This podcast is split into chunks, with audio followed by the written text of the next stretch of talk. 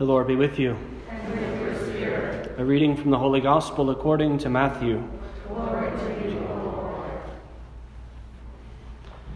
Jesus said to the twelve, Fear no one. Nothing is concealed that will not be revealed, nor secret that will not be known. What I say to you in the darkness, speak in the light, and what you hear whispered, proclaim on the housetops. And do not be afraid of those who kill the body, but cannot kill the soul. Rather, be afraid of the one who can destroy both soul and body in Gehenna. Are not two sparrows sold for a small coin? Yet not one of them falls to the ground without your Father's knowledge. Even all the hairs of your head are counted. So do not be afraid. You are worth more than many sparrows. Everyone who acknowledges me before others, I will acknowledge before my heavenly Father. But whoever denies me before others, I will deny before my heavenly Father. The Gospel of the Lord. Praise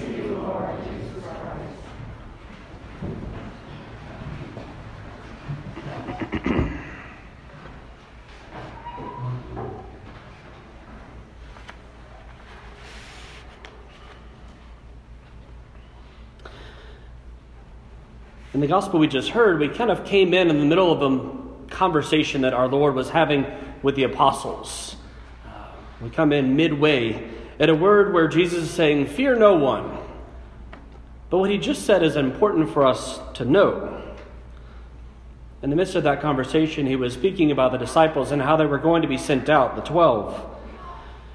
And he said, Now, to let you know, they're going to drag you before governors they're going to scourge you. You will be hated for my name, and you will be persecuted. And we pick up here. But fear nothing. Right? this could be absolutely terrible. Don't worry. Right? This is essentially kind of where Jesus picks up today. And then we continue on, you know, fear no one. And then this, this recognition that, uh, that you are worth more than many sparrows. There will be persecutions, there will be trials, there will be difficulties, certainly. But the Father is mindful of you. The Lord is listening for you. If a sparrow doesn't fall to the ground without the Father's knowledge, how much more so one of his beloved children? This is the source of our courage. And three times our blessed Lord tells the disciples in the short passage that they need not fear. Be not afraid, fear no one. Persecution of the church is part of her very nature. It's not something we like to think about necessarily. It's not something that one would associate with the ordinary part of the life of Christianity. Indeed, the world today, in so many places, Christianity is marked by a gospel of prosperity. That the Lord will bless you, you will be found in riches, you will have peace, you will have joy, you will have all good things. But if we look at that gospel message, versus what Jesus actually told his disciples and what the church for 2,000 years has experienced, we recognize that one is not like the other. Persecution is our lot. Our blessed Lord spoke to his disciples elsewhere. He said, If they hate me, they will hate you too. Now pick up your cross and follow me. These are only two of the many places where our blessed Lord indicates that the way of a Christian is not an easy one. It is a trial, but it is a trial worth going through. It is something worth picking up one's cross. It is worth enduring anything and everything this world may bring against a person on the sake of their faith. Because heaven is ours. If we remain faithful, if we do not deny Him, He will not deny us.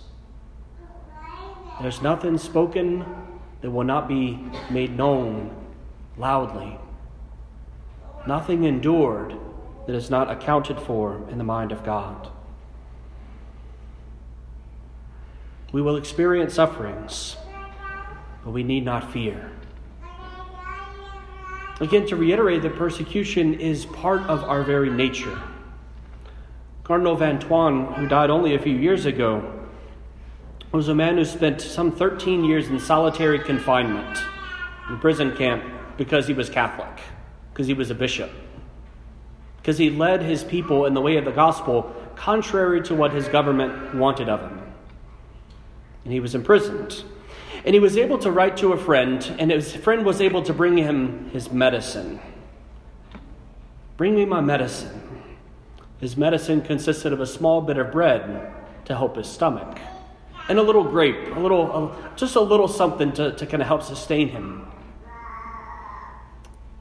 And Cardinal Van Thuan would take the grape and allow it to ferment so it would become a few drops of wine. And he would offer those few drops of wine in one hand and a small bit of bread in the other. In the solitary confinement where he was forced to, um, where he's prevented from offering anything of his faith, he was secretly able to offer Mass. And there he was consoled. There he was brought close to the Lord Jesus in the midst of his sufferings. Is that the persecution that he was experiencing, he recognized that it was indeed for him a gift, something to be offered in union with the cross of Jesus Christ. And it was that same cardinal who, after being freed, went out and proclaimed to his friends, the faithful, that although the church has always understood herself to have four marks by which we can recognize her presence, which we profess each week in the Creed, namely that she is one holy Catholic and apostolic, he suggested that we add a fifth.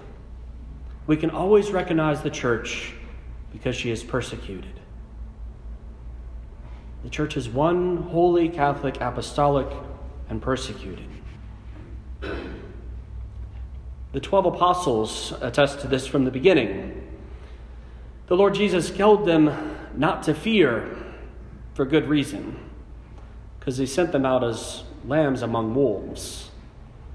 Eleven of the 12 apostles were martyred for the faith, and it wasn't because they just missed one, it wasn't for lack of trying. They, told, they put St. John, young St. John, who was old St. John at the end of his life, they tossed him in a vat of boiling oil to kill him, and he survived. so they just put him on an island and left him to die. All the rest of them were killed by crucifixion, by beheading, by stoning, by arrows, by being skinned alive, and more. Be not afraid. They trusted. And even in the midst of those things, they trusted. And the early church was marked by a wave of martyrs. Young people, the old, and everyone in between, martyred for their faith. In the early church, they would take entire Christian families and bring them into the Colosseum where the people might be able to watch them be mauled by animals, much to their applause and delight. The death of Christians was the entertainment of society. And sometimes it got dark at night, as it does. So they would take Christians and mount them on posts up high, soak them in oil, and light them on fire so they could have lamps to keep the lights going at night. Christians, only because they were Christians, ordinary people like yourself, but because of their faith, because they claimed the name of Christ, they suffered. We can go throughout the centuries and point out countless martyrs offered their lives for the faith. And lest we think that it actually is getting better, lest we think that martyrdom is something old and in the past that we don't have to worry about today, the simple fact is if you look at the numbers, the 20th century had more martyrs for the faith, more people killed for being Catholic, than the previous 19 centuries combined more people killed in the last 120 years now than the previous 1900 years combined. I read about a story just a couple of days ago. Pope Francis, recognizing that a religious sister was killed in hatred of the faith, as it's called, which is the first step to being proclaimed a martyr of the church. And you know what she did? She taught catechism religious sister who taught catechism at the local parish.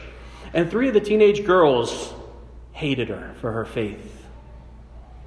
And one of the girls, they, they conspired together. One of the girls called the sister up and feigned a, a, pregnancy and was looking for help, she said. She was looking for someone to, to help her. She was scared. And so they agreed to meet at a park.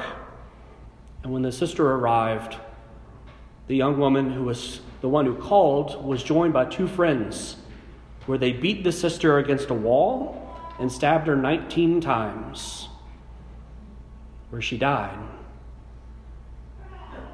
because she was a Christian and nothing more. So, what's the good news? St. Augustine always says if we listen to the gospel and we leave the church dejected, we didn't hear the actual gospel. We heard a false gospel. So, all of this is simply to say that persecution is our lot. But there is good news here is that we do not belong to this world. And persecution that indeed may happen very often is our crown of glory in heaven. Jesus, when he was resurrected, still had his wounds.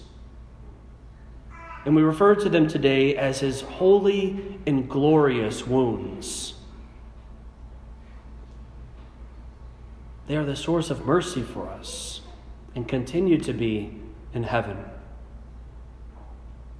A person who offers themselves in any way, if not in blood, at least in the small sufferings of people disdaining us by holding to the Catholic faith today, which still very often happens. In all of these things, we are victorious.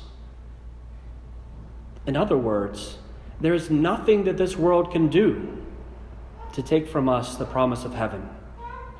Nothing. If we stay close to Him,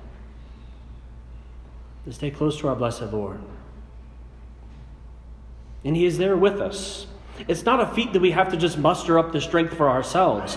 None of the martyrs of the faith were able to offer their life just because they were able to just tough it out. They relied upon the grace of Jesus Christ given to them. They relied upon the fact that they had been to communion, to confession, that they had spent time in prayer, that they had received the sacraments, that they knew the Lord cared for them far more than many sparrows. All of this is a source of hope for us, a source of great consolation. To recognize that persecution happens in the world is to recognize that we are called not to be part of the world, but to be members of heaven. To set our eyes there. Ultimately, all of this is a way to continue to remind the church of her ultimate mission the salvation of souls. Sometimes it comes at a cost of shedding blood. Sometimes it comes at a cost of being mocked in public made an example of for others. But no matter what, if we hold fast to our faith, Christ will hold fast to us. If we do not deny him, he will not deny us. It was true of old of Jeremiah, who was the mockery of the entire people of Israel, but the Lord was faithful to him. He was faithful to the apostles, to every saint of the church through the centuries, and He is faithful to you as well. His grace is with every one of you. And this is the good news is that nothing can take us from his hand. Absolutely nothing. This is the source of our hope. This is the source of our faith and trust in him. This is the reason when we can experience any number of trials in this earthly life, either persecution from the world or simply bearing the cross in this earthly life. In the midst of all of it, we can hear those words from our Lord Be not afraid. Trust. Our Father is faithful. He listens to us. He is not deaf to us. We are worth to Him more than many many sparrows.